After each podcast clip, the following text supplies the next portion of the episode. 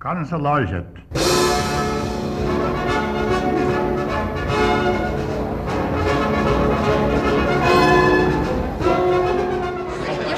Mä sanoin, että minä juon nyt kahvia.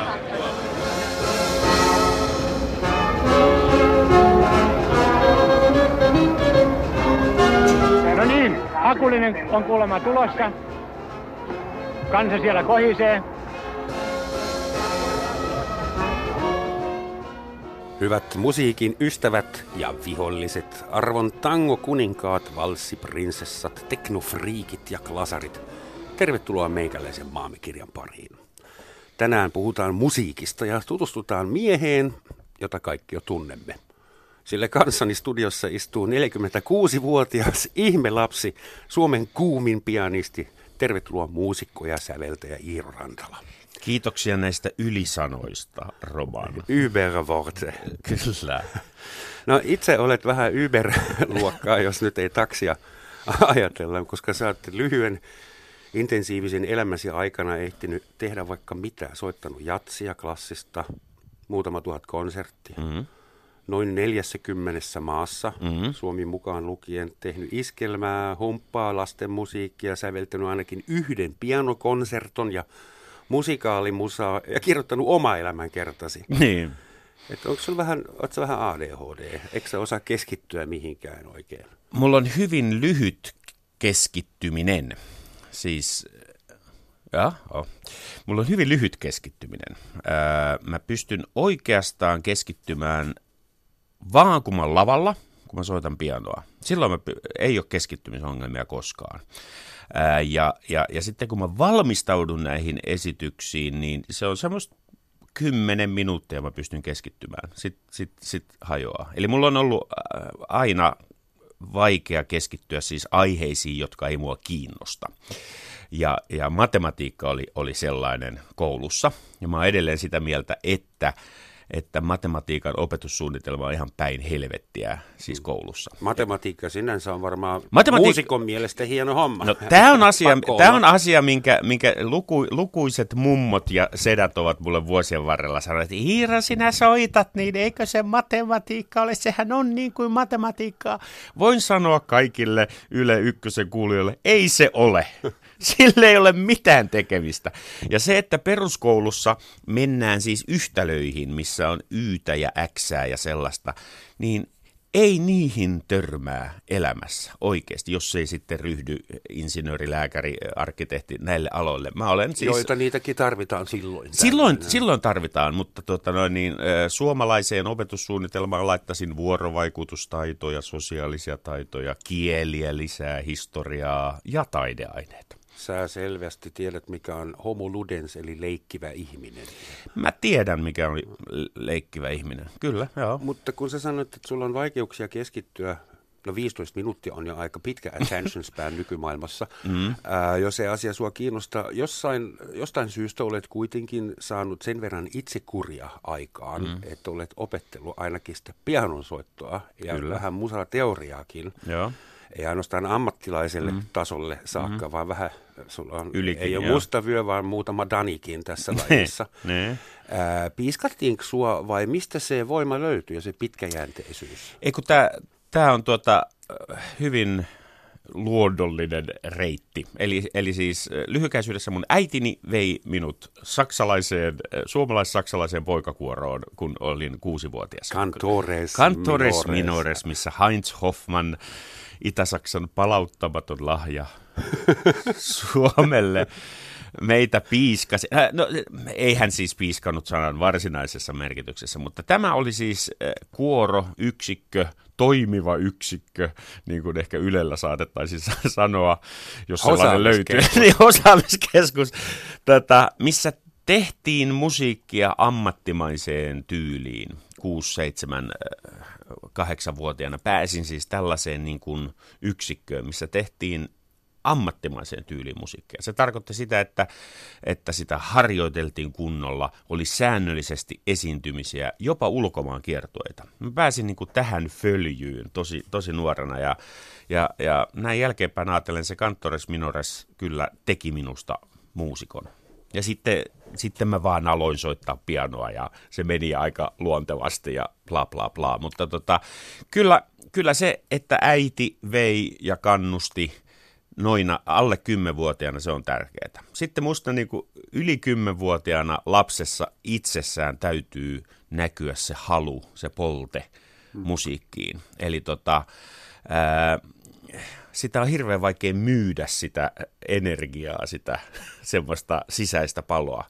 Se voi tulla jostain, mutta kyllä se 12-13-vuotiaana musta se, se näkee jo aika selvästi, tuleeko lapsesta muusikko vai ei. Että, että tota, jos, jos elämä on aamusta iltaan musiikin parissa puuhaamista, niin silloin on hyvät mahdollisuudet. Syytä pelätä. Että... Silloin on syytä pelätä, että, että lapsesta tulee muusikko. Jos semmoiset aiheet, kun en jaksa harjoitella, ei kiinnosta tai unohtui tai että skaalat on ihan ällöjä tai, tai niin kuin alkaa tulla tämmöisiä, niin silloin on todennäköisempää, että ei ehkä tule ö, muusikkoa, ainakaan soittajaa. Sitten voi löytää jonkun muun säveltäjä, tuottaja, basisti.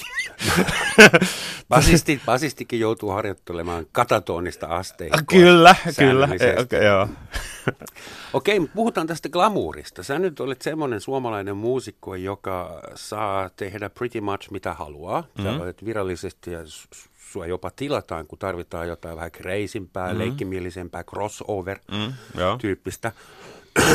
Mutta kuinka glamu, glamuuritäyteistä on rivimuusikon elämä Suomessa? Että kerro totuus, millaista on elämä keikkabusseissa marraskuussa matkalla festareilta, tai marraskuussa nyt ei ehkä ole festareita, ei. mutta siis tämä, tämä rankka puoli.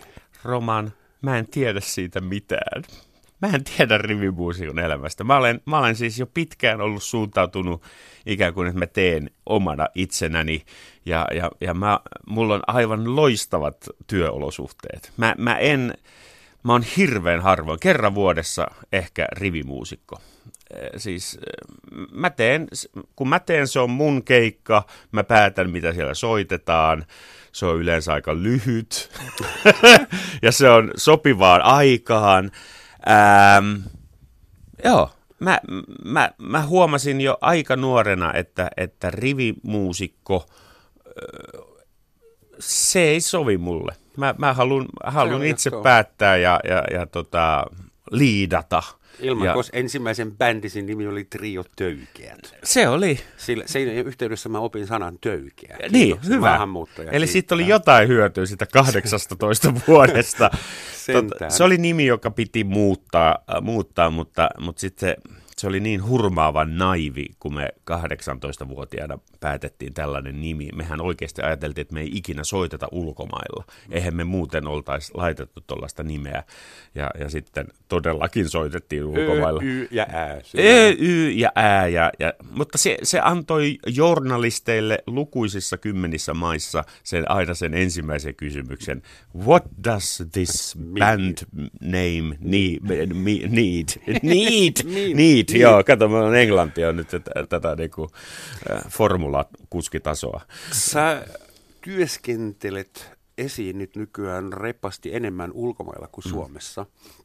Mikä ero on, jos sä tuut jonnekin muualle, niin äh, millaiset työolosuhteet sulla on muualla ja Suomessa? Onko se nykyään ihan sama? Hemmotellaanko sulla Suomessa paremmin vai ulkomailla? Kyllä ulkomailla... Äh tai sanotaan näin, Suomessa hemmotellaan nyt enemmän kuin on tullut menestystä ulkomailla. Ni, ni, ja niinhän se aina menee. Mm-hmm. Eli tota, ää, ei siinä käytännön työssä ole juurikaan eroa. Mä tiedän, tylsä vastaus, ajattelee haastateltava. Mutta, don't worry. Ei, don't worry, joo, muitakin on ollut. Ähm, tota, Mutta mä, mä, mä jotenkin aina ihmettelen, että kun mä lähden niin kuin sillä 740 koneella Düsseldorfiin tai 8 koneella Müncheniin ja, tai äh, Berliinin 750 koneella, sitten mä menen sinne jonnekin keikkapaikalle, on se sitten Karlsruhe tai, tai tuota Bonn tai joku, niin mä aina sitten ihmettelen, mi, mistä nämä on tullut nämä ihmiset? Et si- siellä on kuitenkin, niin kuin, ne ei ole mitään valtavia halleja, mä saatan soittaa kahdelle sadalle ihmiselle tai sadalle viidellekymmenelle tai kolmelle sadalle. Se ei ole mikään semmoinen valtava niin kuin Justin Bieber tuli kaupunkiin tyyppinen, mutta silti siellä on yleensä penkit täynnä ja, ja ne menee hyvin. Mä aina ihmettelen, että mistä nämä tulee nämä ihmiset? Onko sulla, Et mä, onko mä, sulla, mä oon siis pitänyt tämmöisen niin naivin... päällimmäinen temmellyskenttä, onko se sun ykkös ulkomaa? Saksa on mun ykkösulkomaa. Saksa, Sveitsi, Itävalta. Ja se on se mun, se on se mun työkenttä. Siellä, siellä, sinne mä voin mennä kerran vuodessa, tai siis mä menen sinne kerran kuukaudessa, mutta tota, mä voin kerran vuodessa tehdä semmoisen 25, 30 paikan kiertueen, ja se on, se on mun eläkesuunnitelma. Tätä, et mä käyn siellä säännöllisesti. Sitten on maita, mihin mä yritän, ja, ja, ja niistä pääpaikka on Ranska. Ranska on yber vaikea, siis kaikille muille paitsi ranskalaisille ja amerikkalaisille. Mä just sanoin, että amerikkalaiset jatsmuusikot niin. ovat aina viihtyneet Pariisissa. Kyllä, Pariisissa ja useat jääneetkin sinne, mutta heitä ei kiinnosta äh, muualta tuleva jats. Ja jos se on vielä, jos se on Saksassa suosittu artisti, niin heitä kiinnostaa vielä, vielä vähemmän. vähemmän. Joo. Tietysti. Italia on toinen, Periystävä. Joo, Italia on toinen maa, mihin mä koko ajan niin kuin vähän yritän ja sitten on maita, mihin mä en enää edes yritä. Yksi niistä on Englanti, joka on ollut aina todella vaikea päästä, päästä sisään. Mä, mä luulin, että tällä John Lennon Working Class Hero-levyllä olisi auennut edes muutama ovi, niin sieltä tuli sellainen kommentti siltä yhdeltä pääfestivaalijärkkäriltä, että, tota, että why would we ask a Finnish guy to play Lennon in UK? His, his name might be Jean Sibelius. Niin, niin, niin. niin se, on, se on vähän näin. Ja, ja Amerikka on siis Mutta se on ihan hyvä, pois. että on mm. vielä paikkoja vallohitettava. On, no, no, joo, ja, ja suomalainen aina lähtee valloittamaan. Se on se, Nimenomaan. se on se termi. Siis kun mennä töihin ulkomaalle, niin se on aina valloitus. Mut No, sä saat olla Iiro kiitollinen, että sä harrastat pianoa, etkä esimerkiksi kuulantyöntöä, koska näin sun ei tarvitse osallistua kisoihin, sun ei tarvitse eh, saavuttaa tiettyjä aikoja Niin. ja enkkoja ja mitaleita. Et se, se riittää, Se että sä totta. oot helvetin hyvä Niin. ja ihmiset on tyytyväisiä, mutta sua ei pisteytetä joka kerta, kun sä kä- käyt Se on totta. tekemässä suorituksen. Ja mua, mua inhottaisi maksaa lentoyhtiölle sitä niin kuin ekstra korvausta siitä, kun mun laukussa on kuulia ja ne menee sen painorajan ylitse. Ja, ja näin.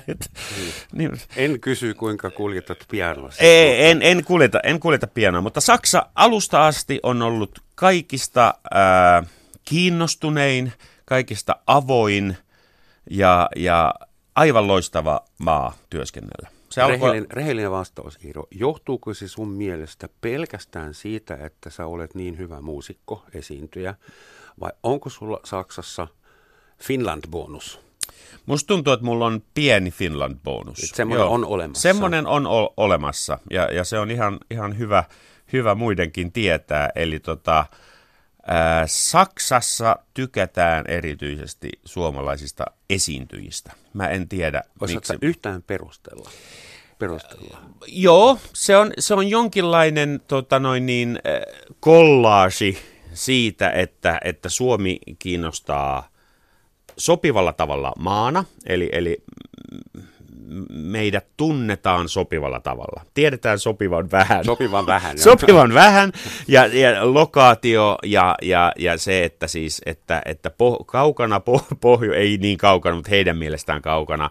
Kaukana Pohjolassa on maa, missä hommat toimii melkein jopa saksalaisella tarkkuudella, tietotaidolla, mutta silti se on vähän crazy, aika tyhjä ja, ja, tota, ja, ja si, siinä on jotain, joka kiehtoo. Ja sitten on tiettyjä semmoisia niin kuin, äh, hulluja esiintyjiä, jotka ovat Saksassa. Eläkeläiset on edelleen muista. M.A. Numminen. Emma Numminen, eläkeläiset, näihin nimiin mä törmään siis todella usein. Ja Kaurismäen elokuvat, jotka on äh, niin kuin mun mielestä Sibeliuksen jälkeen niin kuin suurin Suomikuvan synnyttäjä. Tai ei millään pahalla, mutta Niin. Mauri Antero Numminen Niin. ja Kaurismäen veljekset alkavat olla eläkeiässä, tai Kyllä. ovat jo, että pitäisikö joskus vielä Niin. jotain, jotain uutta. Ja kaukana pohjoisesta, siitä Mm. puheen ollen, mm. tiedätkö mikä on maailman toiseksi pohjoisin valtiopääkaupunki?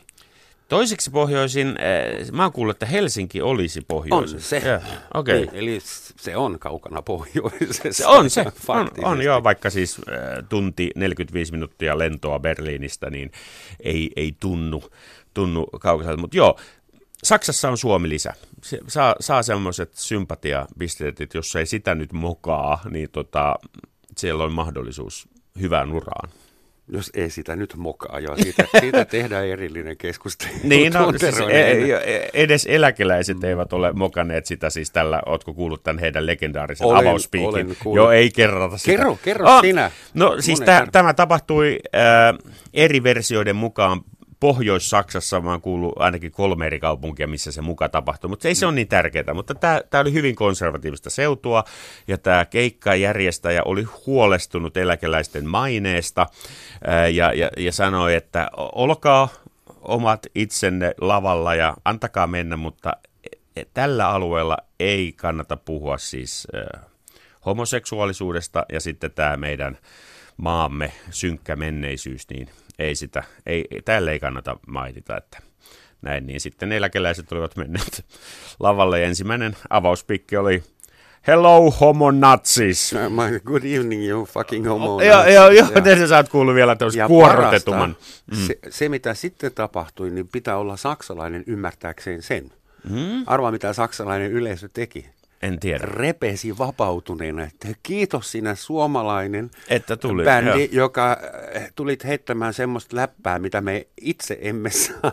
Saa, niin, tai Et se oli pystyt, niin sanottu joo. comic relief, koominen vapautus. Joo, kyllä. Ja Mauri Antero Numminen osaa sen kanssa aika hyvin kutittaa sieltä, mistä on Niin, eniten kipeä. mistä, joo.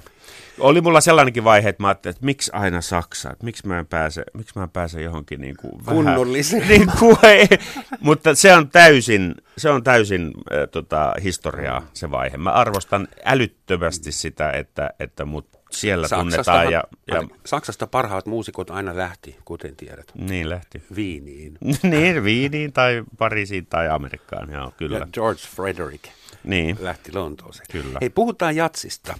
joo. Ää, protestoitko sun koko uran jälkeen, jos mä sanon, että sua pidetään kuitenkin, tai sä määräydyt eni- eniten jatsmuusikkona? En, en, en protestoi. You are a jazz musician, näin on. Joo. Frank Zappa, jota mä jaksain Mm. loppuelämäni ihailla. Niin, En niin tiedä minäkin. kummasta enemmän sanoituksista vai musiikista. Hän sanoi kerran, jazz is not dead, it just smells funny. Jatsi ei ole kuollut, se vaan tuoksuu vähän oudolle. Mm. Ää, provosoiva kysymys. Itä-Euroopassa perinteisesti on tehty hyvää jatsmusiikkia. Mhm. Puola oli ihan ykkös, unkarilaisetkin Mm. osasivat kaikki. Kyllä. Sitten Pohjoismaissakin on tehty perinteisesti hyvää jatsia, On. Norja, Ruotsi. Joo. Ja Suomihan on sekä Pohjoismaa että mm. Itä-Euroopan Niin on, maa. niin on. Niin kuinka sä voit olla lähes ainoa varteen otettava? Niin kuin, mi- missä on suomalainen jats-skene? Kyllä se on. Kyllä se on. On, on, on muitakin. Eh, Don't Joo, joo. worry. Be Bob. Yritän olla ilkeä. Joo, joo, joo. Eh, eh, Meillä oli, meillä oli siis loistava tämmöinen niin kuin lähtöstartti. Oli nämä jo 60-luvulla ikään kuin lavoille päässeet, siis Eero Koivistoinen, Pekka Pohjola, Jukka Tolonen, Björkenheim. Björkenheim vähän myöhemmin, ja, ja tota, Mä itse asiassa muuten viittaan hyvin mielelläni tähän, näihin, tähän 60-lukulaiseen polveen. Itse Frank Zappa, kun tuli Helsinkiin ja teki sen You Can't Do That on Stage Anymore album, missä on Satumatango, niin hän siis oli jo ennen Helsinki saapumistaan kysellyt Pekka Pohjolasta, että voisiko he tavata, ja he tapasivatkin ja juttelivat. Eli siis tämä todistaa sen, että kun Frank Zappakin tiesi Pekka Pohjolasta, niin hän tiesi myös Jukka Tolosesta, ja niin kuin, että tämä oli todella kovaa jengiä tämä Vigvam äh, tasavallan presidenttiporukka. Ja mä oon aina kertonut, siis äh, silloin harvoin kun tapaa musiikin opiskelijoita, niin mä oon kertonut, että kun teillä on nyt tämä kaikki koulutus, niin oli myös tällainen porukka, joka tilasi kielet Englannista ja musiikkilehden Italiasta, ja ei ollut mitään koulutusta rock muusikoille Että että se ei ole niin kuin ihan tarpeen. Tämä oli sivujuonne, koska olen vuolas, vuolas puhuja. Tämä on tunnin keskusteluohjelma. Tämä on tunnin keskusteluohjelma, yritän täyttää sen. tota, ää, meillä on hienoja jatsmuusikoita, ää, jotka eivät ole niin, niin näkyviä ja, ja niin paljon esillä kuin minä. Mä olen esillä enemmän kuin muut suomalaiset jatsmuusikot, koska tota, ää, mä katson, että muusikon tehtävää kuuluu myös hieman promotoida ja markkinoida itseään sopivassa määrin, kun markkinoitavaa ja promotoitavaa on se, se olisi väärin, jos se ei ole mitään, mutta on koko ajan, että hei, kattokaa mm. nyt tätä, ei mulla ole mitään, mutta kattokaa. No, er, eräs BB-Niko voi olla täynnä itseään ilman substanssia. Niin, että niin voi. Mistä sä tiedät, Suotakoon että milloin on takki tyhjänä? Mist, milloin sä, mistä sä tiedät, että sä olet vielä täynnä karismaa ja sitten kun mä en julkaise mitään musiikkia, enkä tee mitään hommia parin kolme vuoteen, niin, mutta silti laitan joka päivä Facebookiin ja Twitteriin, että hei, fantastic, niin, niin tota, äh, silloin, silloin ehkä, mutta siis äh, täs, tässä, tässä suhteessa mä olen vähän erilainen kuin jatsmuusikot tavallisesti. Jatsiin kuuluu sellainen niin kuin boheemi-asenne. Mm. Jatsmuusikko on tyytyväinen, kun hän tekee, tekee levyn, josta kaveri... Jota muut jatsmuusikot kuuntelevat. Muut jatsikot, mu, joo, kyllä. Se ei saa julkisuutta, mutta se saa yhden hyvän arvostelun vaikka Helsingin Sanomissa, missä se arvostelija on tajunnut sen levyn, milloin käsittämätön joku nimi, joku Edward Krukram, ja se on, se on lö, kuullut siinä jotain sävyjä, se kriitikko, mitä ei, ja, ja kaikki on hirveän tyytyväisiä, siinä on semmoinen niin kuin bohe, taiteellinen usva sen kaiken ympärillä. Mä ja se tiedän, on todella... mistä levystä sä puhut. Mulla on se, ja se on norjalainen. se on varmasti, norjalainen taidejatson on siis aivan oma lukunsa. Ja ja sitten on keikka ja sinne tulee ne muusikkokaverit. No joo, se, se on niinku se, tämä on vähän niin kuin kliseisesti kerrottu. Mä oon taas aina... Norsuluutorni musiikkia niin, sisäpiiri. Niin. Mä oon yrittänyt niin alusta asti, että okei, että meillä on oli Trio Töykeät, siinä on hassu nimi ja meillä on, meillä on semmoisia kappaleiden nimiä kuin Iiron huonompi polkka tai että Hömppä humppa ja sitten mä näitä ulkomailla kääntäen kerron yleisölle ja mä oon yrittänyt aina, että siinä olisi vähän hauskoja juttuja, siinä olisi, siinä olisi hyviä storeja ja, ja semmoinen semmoinen, niin kuin, että olisi semmoinen niin kuin connection ihmisten kanssa. Ja, mm. ja, ja tota, siihen va- vanhaan jats-tyyliin, mit, mitä en omaksunut, kuului taas sit se, se ehkä tulee Miles Davisilta, että selin yleisöön ja bohemi, bohemi, bohemi. Ja, mm.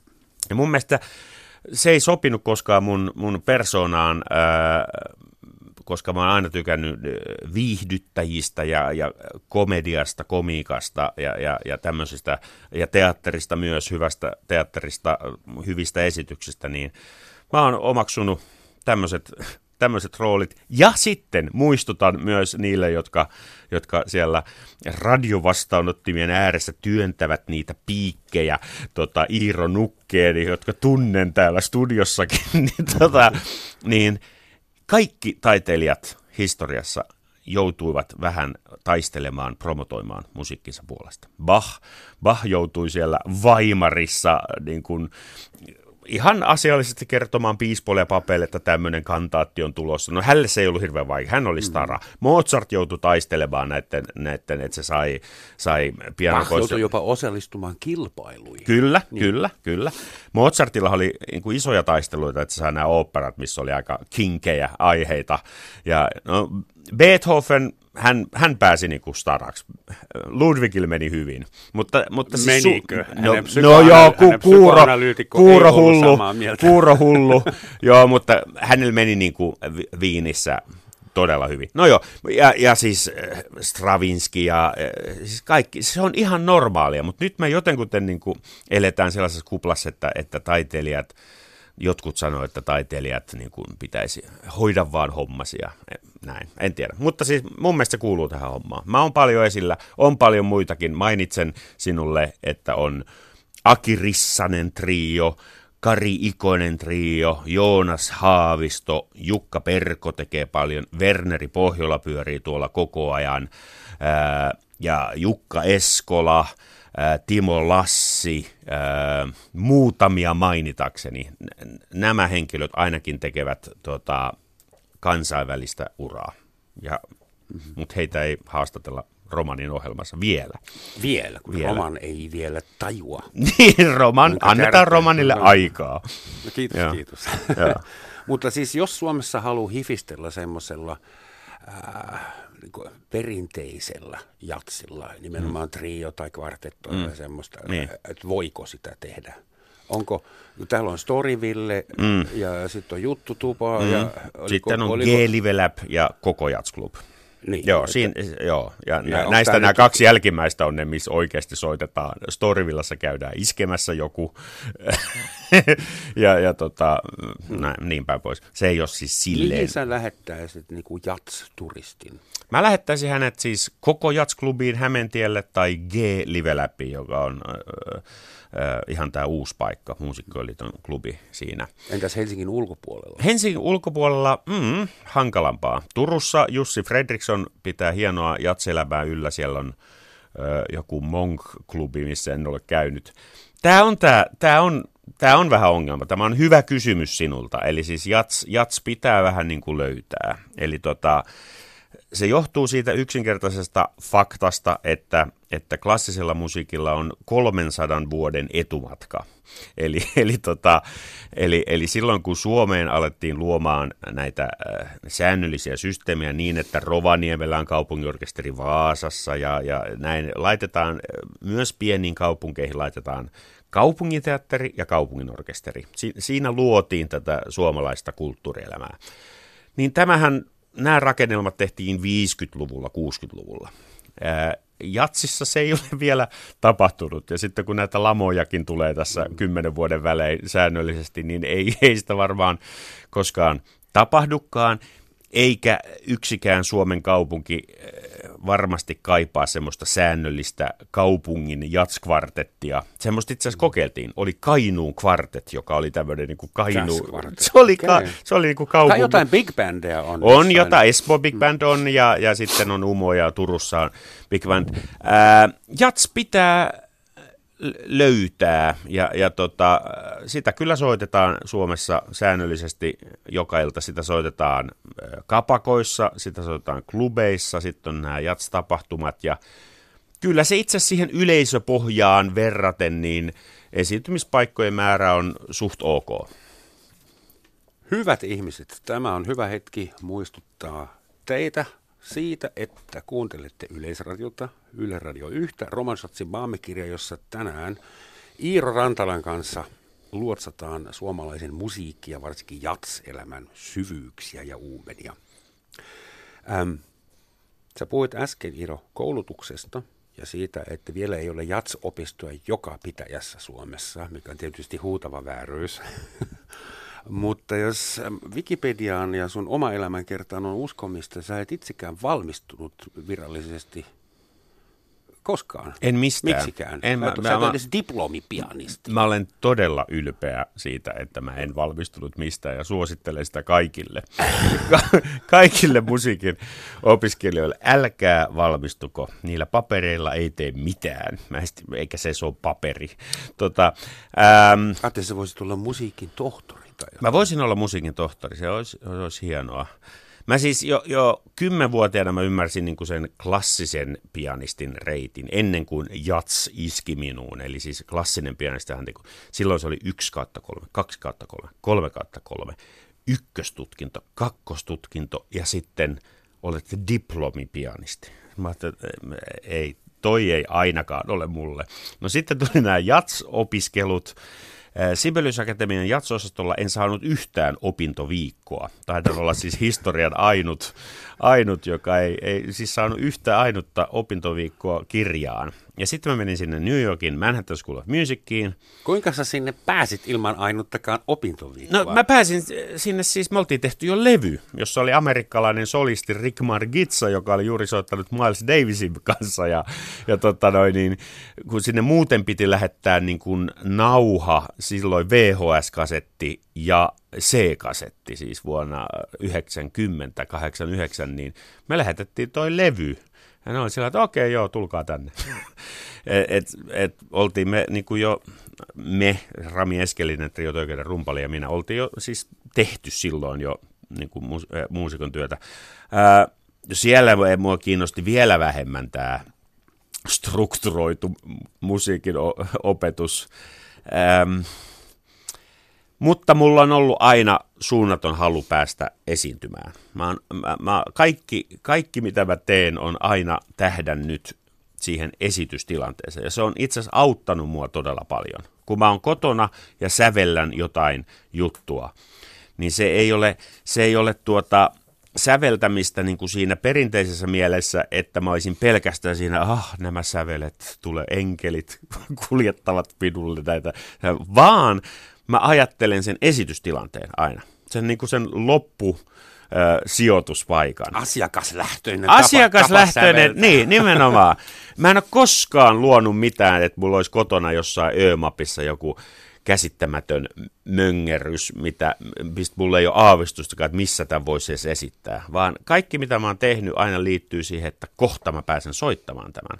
Ja se oli jo silloin nuorena, että mä tein musiikkia ja synnytin jatkuvasti uutta, mutta se oli aina niin kuin tarpeeseen ja, ja, ja, ja se tarve esiintyä oli kova.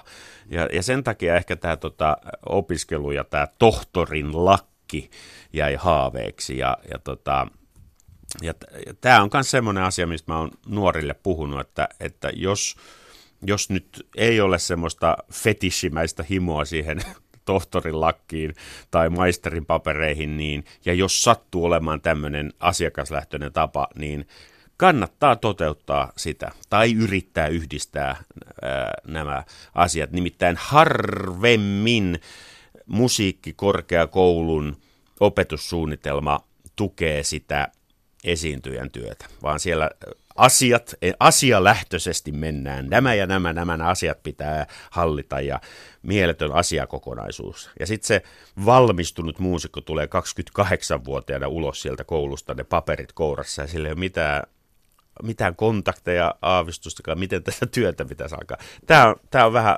ongelmallista mun mielestä joskus. Ihan lyhyesti vielä tästä sun, sun suhteesta pedagogiikkaan ja didaktiikkaan, kun mm. sä et itse usko siihen virallisen strukturoituun koulutukseen äh, kauhean paljon, mutta sä sanot, että sä itse puhut nuorille ja sä säännöllisesti puhut nuorille ja aikuisille Kyllä. musiikista ja musiikin oppimisesta, niin Joo. mitä neuvoja sä itse annat tilalle? Jos sä sanot, että älkää valmistuko, vaan, vaan joo, mä, mitä? Mä tota, säännöllisesti poimin äh, nuoria – ja juttelin heidän kanssa. Pelkästään tämän vuoden aikana mä oon tavannut noin viisi nuorta. Nämä on kaikki semmoisia niin kuin 14, 15, 16-vuotiaita. Siellä on yksi klasaripianisti, kaksi jatsmuusikkoa ja, ja näin. Mä, me, mä otan heihin yhteyttä ja sitten jutellaan. Joskus me soitetaankin yhdessä. Tämä on, tämä on tällainen niin kuin harrastus, mistä mä oon itse asiassa koskaan puhunut ää, julkisuudessa. Ja mä kerron heille, mitä mä oon tehnyt, ja yleensä he on hirveän niin kuin, otettuja siitä, että mä otan yhteyttä. Mutta tämä on mun tapani niin kuin, tehdä tämmöistä niin kuin, äh, musiikkikoulutusta. Siis Mä... sä yhtäkkiä yllätät jotakuta nuorta ja eikö pulpahtat sen elämään ja sanot, että tässä on Iiro, moi, haluatko kyllä. jutella mun Joo. kanssa musiikkia? Kyllä. Tänä vuonna mä laitoin Facebookin kautta viestin, siis Milo ja Mooses ovat olleet paljon esillä. Mä laitoin heille viestin, että hei tavataan, jutellaan ja mä kerron. Ja niin oli tämmöinen kahden tunnin tapaaminen, jonka he itse asiassa nauhoittivat. Se oli musta hienoa. Nyt nauhoitetaan, mitä, mitä mä aion sanoa. Ja sitten Anton Mehias, joka on nyt Tampereen pianokilpailussa ja menestyy siellä. Ja hänetkin mä tapasin. Ja sitten mä myös vähän yritin myös, niin kuin, pyrin auttamaan heitä, että mä mietin, että kuka voisi, miten he pääsisivät niin kuin tekemään tätä työtä. Täl, tällaista työtä mä teen, koska yksikään musiikkikoulu ei ole lähestynyt minua ja halua, haluaisi minut, enkä mä halua mihinkään niin kuin säännölliseen virkaan. Niin tota, mä kerron heille... Ilman opintoviikkoja voi Ilman olla opintoviikkoja vaikea. voi olla vaikea saada, saada sitä niin kuin nimeä oveen, että t- tässä, tässä istuu. Tota, mä yritän painottaa tällaisia asioita kuin, että, että jos olet jatsmuusikko, niin jokainen esiintyminen ää, kehittää sinua ehkä jopa enemmän kuin, kuin se niin kuin treenikämpällä so, soittelu, jos on ikään kuin matskua kasassa niin paljon, että on jotain esitettävää.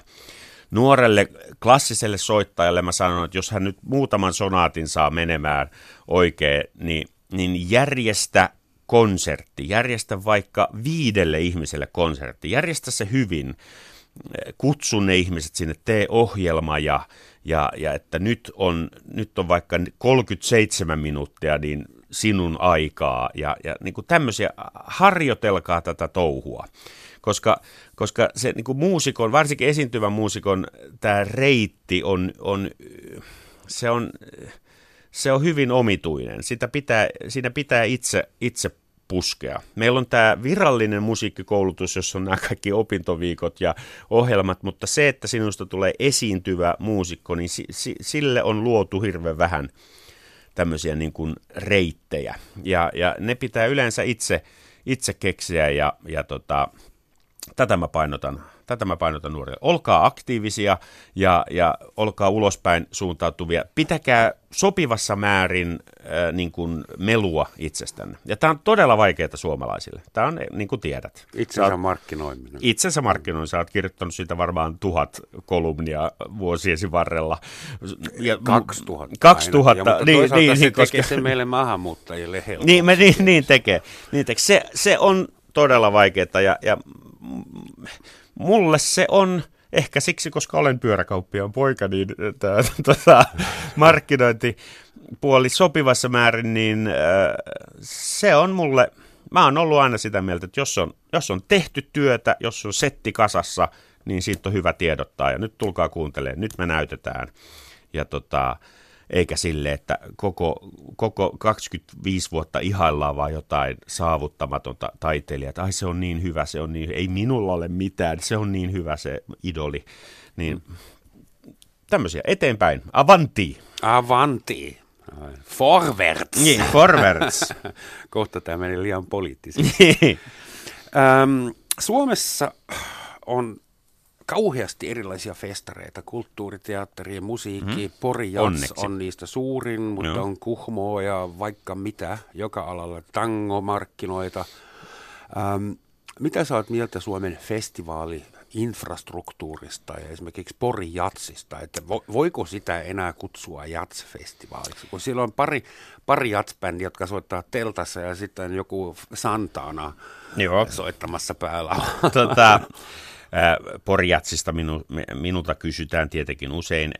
Fakta on se, että käyn siellä noin kerran kymmenessä vuodessa soittamassa, soittamassa, soittamassa aina ihmettelen, että ai onko täällä vielä tällainen festivaali. Ei, se, että tuota, siellä on rockbändejä ja popbändejä niin sanottuna headlinereina, sen hyväksyn ja, ja tuota, äh, olen jo tottunut siihen. Eli, eli tuota, tässähän ää, se, se normaali tapa asettaa kysymys on se, että miksi se on jats siinä nimessä, kun siellä ei ole niin paljon jatsia. Ja se niin kuin, yritetään saada niin kuin lihaa irti tästä kysymyksestä. Mä taas kysyisin niin päin, että, että mitä jatsissa on vikana, että sille ei saada tarpeeksi porukkaa, että, että se festivaali kannattaa. Mutta sitten mä olen vuosien varrella nähnyt, että esimerkiksi Montreux Jats, joka on vielä vanhempi festivaali kuin Pori, niin siellä on, siellä on tämä ihan sama juttu. Umbria Jazzissa Italiassa on ihan sama juttu. Monella kuuluisalla Jats-festivaalilla on käynyt tämä sama juttu. Siellä on, siellä on nämä tota, popstarat on, on, on isoina niminä, mutta siellä on myös jatsia. Se on mulle ihan okei. Okay. Pienemmillä lavoilla klubeilla. Pienemmillä lavoilla, klubeilla, erillisillä lavoilla. Se on ihan, mulle se käy. Öö, minä rakastan tätä rikasta Suomen festivaalikesää. Se on loistava juttu. Jaksatko ja, itse käydä? Jaksan, jaksan. Siis yleisönä? En. Älä hulluja.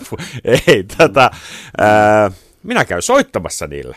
Ja ne on yleensä, yleensä vuoden kivoimpia keikkoja, ne on hyvin järjestettyjä, siellä on paljon talkootyöläisiä, jotka tekee joko sosiaalisen, sosiaalisten suhteiden takia tai rakkaudesta paikalliseen kulttuuriin tai toi, paikallistoimintaan. Siellä on hirveästi niin kuin, hienoja ihmisiä, jotka haluaa tehdä hienon tapahtuman. Öö, niin on talvellakin, mutta, mutta kesällä kesällä niin kuin kaikki aktivoituvat ja, ja suomalaiset käy hienosti näissä tapahtumissa. Yleensä se rouva raahaa sen miehen sinne, joka haluaisi katsoa vaan futista, mutta se nyt tulee, että se sitten lauantaina saunassa saisi jotain muutakin kuin lämmintä kättä.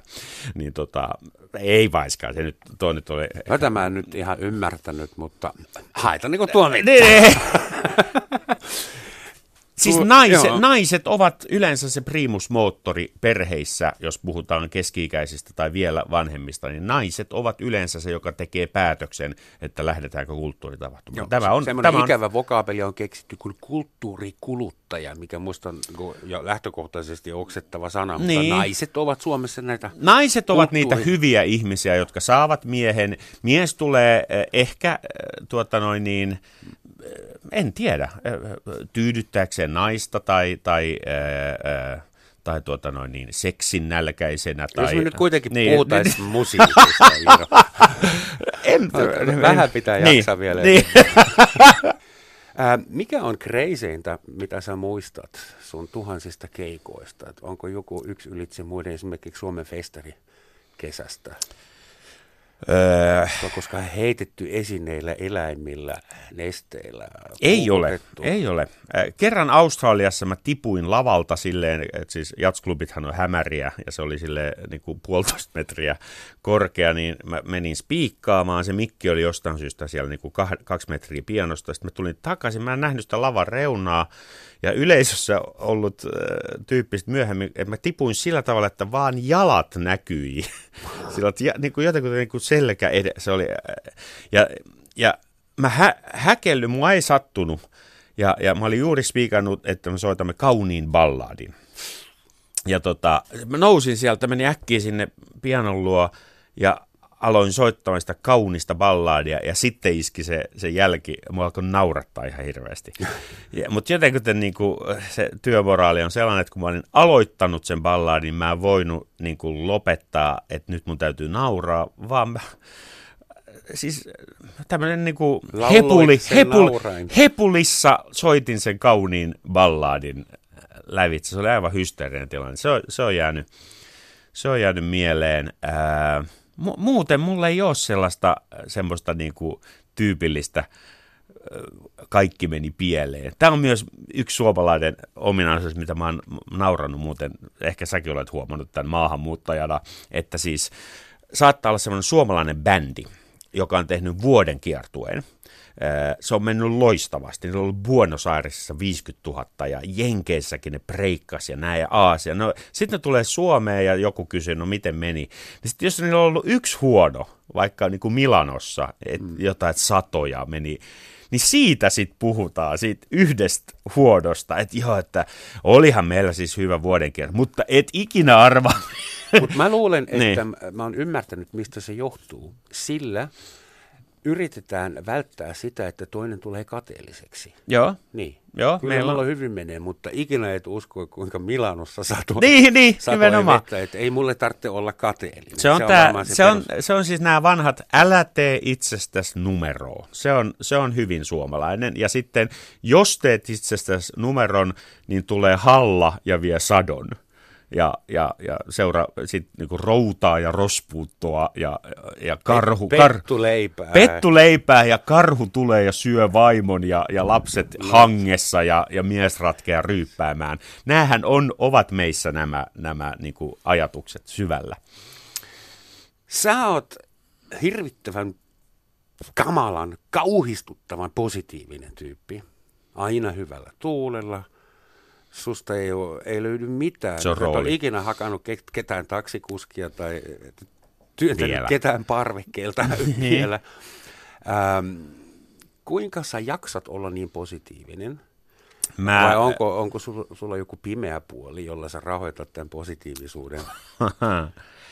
Mä, Nyt on nimittäin Niin. toivon kuukausi Toivon tällä kuukausi, niin. radiokanavalla. Eli Mä siis, mä olen oikeasti tyytyväinen siihen, miten asiat ovat menneet mun kohdalla, joten mä en, en valita ihan jokaisesta pikkuasiasta. Mä olen, mä olen niin onnistunut mun ammatissa, mä oon saavuttanut sellaisia asioita, mitä mä en edes voinut uneksiakaan. Yleensähän niin kuin sanotaan, että, että mene unelmiasi kohti ja, ja ne voivat toteutua. Mä, mä en edes voinut uneksia tä- tällaisesta urasta, että, että mulla on jatkuvasti töitä, nyt mun täytyy niin kuin hallita ja hillitä mun töitä, että mä, mä en ota läheskään kaikkea se vastaan. on varmaan manageri. Se on managerit, joo, ja ne on siellä taustalla ja, ja niin päin pois. Mulla on siis äh, mennyt todella hyvin. Mun on hirveän vaikea niin kuin löytää itsestäni se semmoinen vihaisen taiteilijan tota, valittava rooli, joka kulkee mikrofonin eteen ja valittaa, että kaikki on ihan päin helvettiä ja hallitus ja, ja, ja niin päin pois. Sitten sit mulla on jotenkin myös tällainen ajatus siis niin kuin tästä päivästä, minkä mä oon useasti kertonut, että kun siis nykyään ollaan oikeasti näköjään sitä mieltä, että kaikki on ihan päin helvettiä, että huono hallitus ja menee huonoon suuntaan. Ja Totuuden kaikki, jälkeinen aika. totuuden jälkeinen aika ja niin päin. Mä oon aina siis, mä oon aina miettinyt, että sata vuotta on sellainen aikajakso, minkä ihminen pystyy tajumaan. Eli sun, sun isoisäsi aika, silloin kun hän oli nuori. Sata vuotta, 1917. Ajatellaanpa niitä vuosia ja verrataan tähän päivään. Hmm. Ensimmäinen maailmansota, joka oli nimensä mukaisesti maailmansota. Sitten meillä oli täällä tota noin, niin, suomalaiset tappo toisiaan. Si- Ja tämä kaikki oli ikään kuin tämmöinen niin kuin warm up toiseen maailmansotaan, joka oli paljon hurjempi. Ja, ja ihminen tappo 100 miljoonaa ihmistä, noin 100 miljoonaa ihmistä, siis viime vuosisadalla. aikana, joo. No paljonko on tapettu nyt tämän 17 vuoden aikana? Onkohan mennyt edes 50 000 rikki tai 40 000? Se- Siis, Paljon niin, enemmän. ja, ja mikä, no. mikä on niin kuin oikea ongelma? Onko se, onko se se, että tota, bruttokansantuote ei nouse sen ennusteen verran vai se, että wifi ei ole tarpeeksi nopea? No onko tai, se, että biisi ei svengaa? tai biisi ei svengaa tai että populismi nousee. Onko nämä oikeita ongelmia? Mun mielestä oikea ongelma on se, jos elää semmoisessa tilanteessa, että on oikea uhka, että toinen ihminen voi tappaa toisen. Se on ongelma. Ja sehän, on, sehän tapahtuu Syyriassa ja Pohjois-Koreassa mm. ja on, on näitä pesäkkeitä, mutta verrattuna sata vuotta sitten, niin eletään me nyt aivan käsittämättömän erilaisessa maailmassa. Tarkoitatko, että ihmiset valittaa turhan pienestä koko ajan nykyään? Kyllä, ja se on, ja se on ihan luonnollinen seuraus siitä hyvinvoinnin äh, tason noususta. Silloin, silloin asiat, pienet asiat muuttuvat isoiksi. Se on ihan ymmärrettävää. Jos ajatellaan, että musiikki joskus pääsee suorittamaan vallankumouksia, esimerkiksi 60-70-luvulla, mm. Frank Zappa mm. on suuri vallankumouksellinen mun mielestä. Kyllä. Millaista musiikkia tämä meidän nykyinen aika tarvitsee? Suomessa on kaikkea. Musikaali, Fröbelin palikat, Iiro Rantala ja äh, sinfoniaorkestereita. Mikä meiltä puuttuu? Millainen punkkari, äh, punk, kenen pitäisi tulla tekemään jotakin, joka saa meidät ärsyyntymään? Mitä musiikkia voisi tehdä, jota kiellettäisiin esimerkiksi? Vai onko kaikki avoin ja Suoraan, suoraan sanon, mä, mä, mä kaipaan kyllä tuollaista, mä kaipaan tuollaista anarkistista hahmoa, joka olisi siis sekä pirun taitava, että se, olisi- se, se olisi niin todella taitava muusikko, joka olisi myös se niin anarkistinen. Semmoinen niin Johnny Rottenin ja, ja Frank Zappan ja, ja, ja tota Mozartin ja Stravinskin yhdistelmä. Semmoisia mä kaipaan enemmän, ja jos, mutta semmoistahan ei pysty niin kuin luomaan äh, tota noin, niin major-levyyhtiön äh, tota, neuvotteluhuoneessa, vaan se, semmoisia tyyppejä täytyisi vaan tulla. Ähm, mä, mä toivon, että, että nämä Su- Suomen historiasta ja, ja, ja meidän kansallisista piirteistä olisi paljon enemmän ammennettavaa vielä.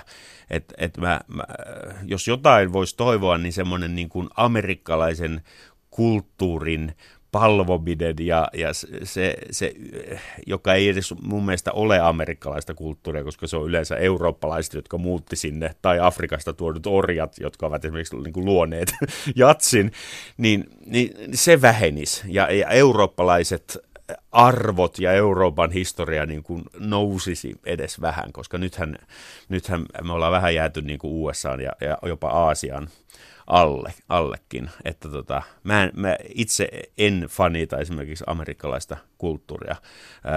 Semmoinen perusamerikkalainen leffa, missä jo alkutekstien aikana niin kuin ammutaan noin 120 ihmistä ruumiiksi, niin mä aina katson, niin onko tämä, tämä on se kuva, minkä he haluavat näyttää. Mä, ja kaikki, ka, kaikki katsoo sitä, että no nyt tuli taas tämmöinen Fast Furious Die Hard tyyppinen, että kylläpäs, kylläpäs se lihaa tulee. Blow up. Blow up. Ja mä ihmettelen, miksi ihmiset jaksaa katsoa siitä, kun ihmiset niin kuin ampuu ja tappaa toisiaan. Ja, ja, ja ne, näitä ei niin kuin enää edes kyseenalaisteta. Näet, kylläpäs tuli, tämä on vauhdikkaampi kuin se edellinen osa. Iiro, meillä on niin. pari minuuttia aikaa ja niin. on yksi tärkeä kysymys. Sinä olet niin kuin eräät harvat, onneksi minäkin kuulun mm. siihen kastiin, semmoinen ihminen, joka tiesi jo lapsena, mitä hän on tai haluaa olla ja mm. mitä hänestä. Mä tiesin, että mä en osaa muuta kuin puhua tai kirjoittaa mm. ja susta tuli muusikko. Ja. Mitä sä sanot kaikille nuorille ihmisille, joilla on se ongelma, että heille ei ole automaattisesti itsestäänselvää suuntaa, vaan semmoisille, joiden pitää miettiä, mitä mä haluan olla, mitä musta tulee isona? Ähm, mun molemmat poikani ovat tällaisia ihmisiä. Ja tota, äh, heille mä sanon, että kokeilkaa, yrittäkää olla aktiivisia ja, ja, ja, ja mennä eteenpäin, vaikka, vaikka me eletään niin mukavaa digiaikaa, että olisi, olisi vaan helppo löllötellä wifi päällä ja, ja mennä menemään.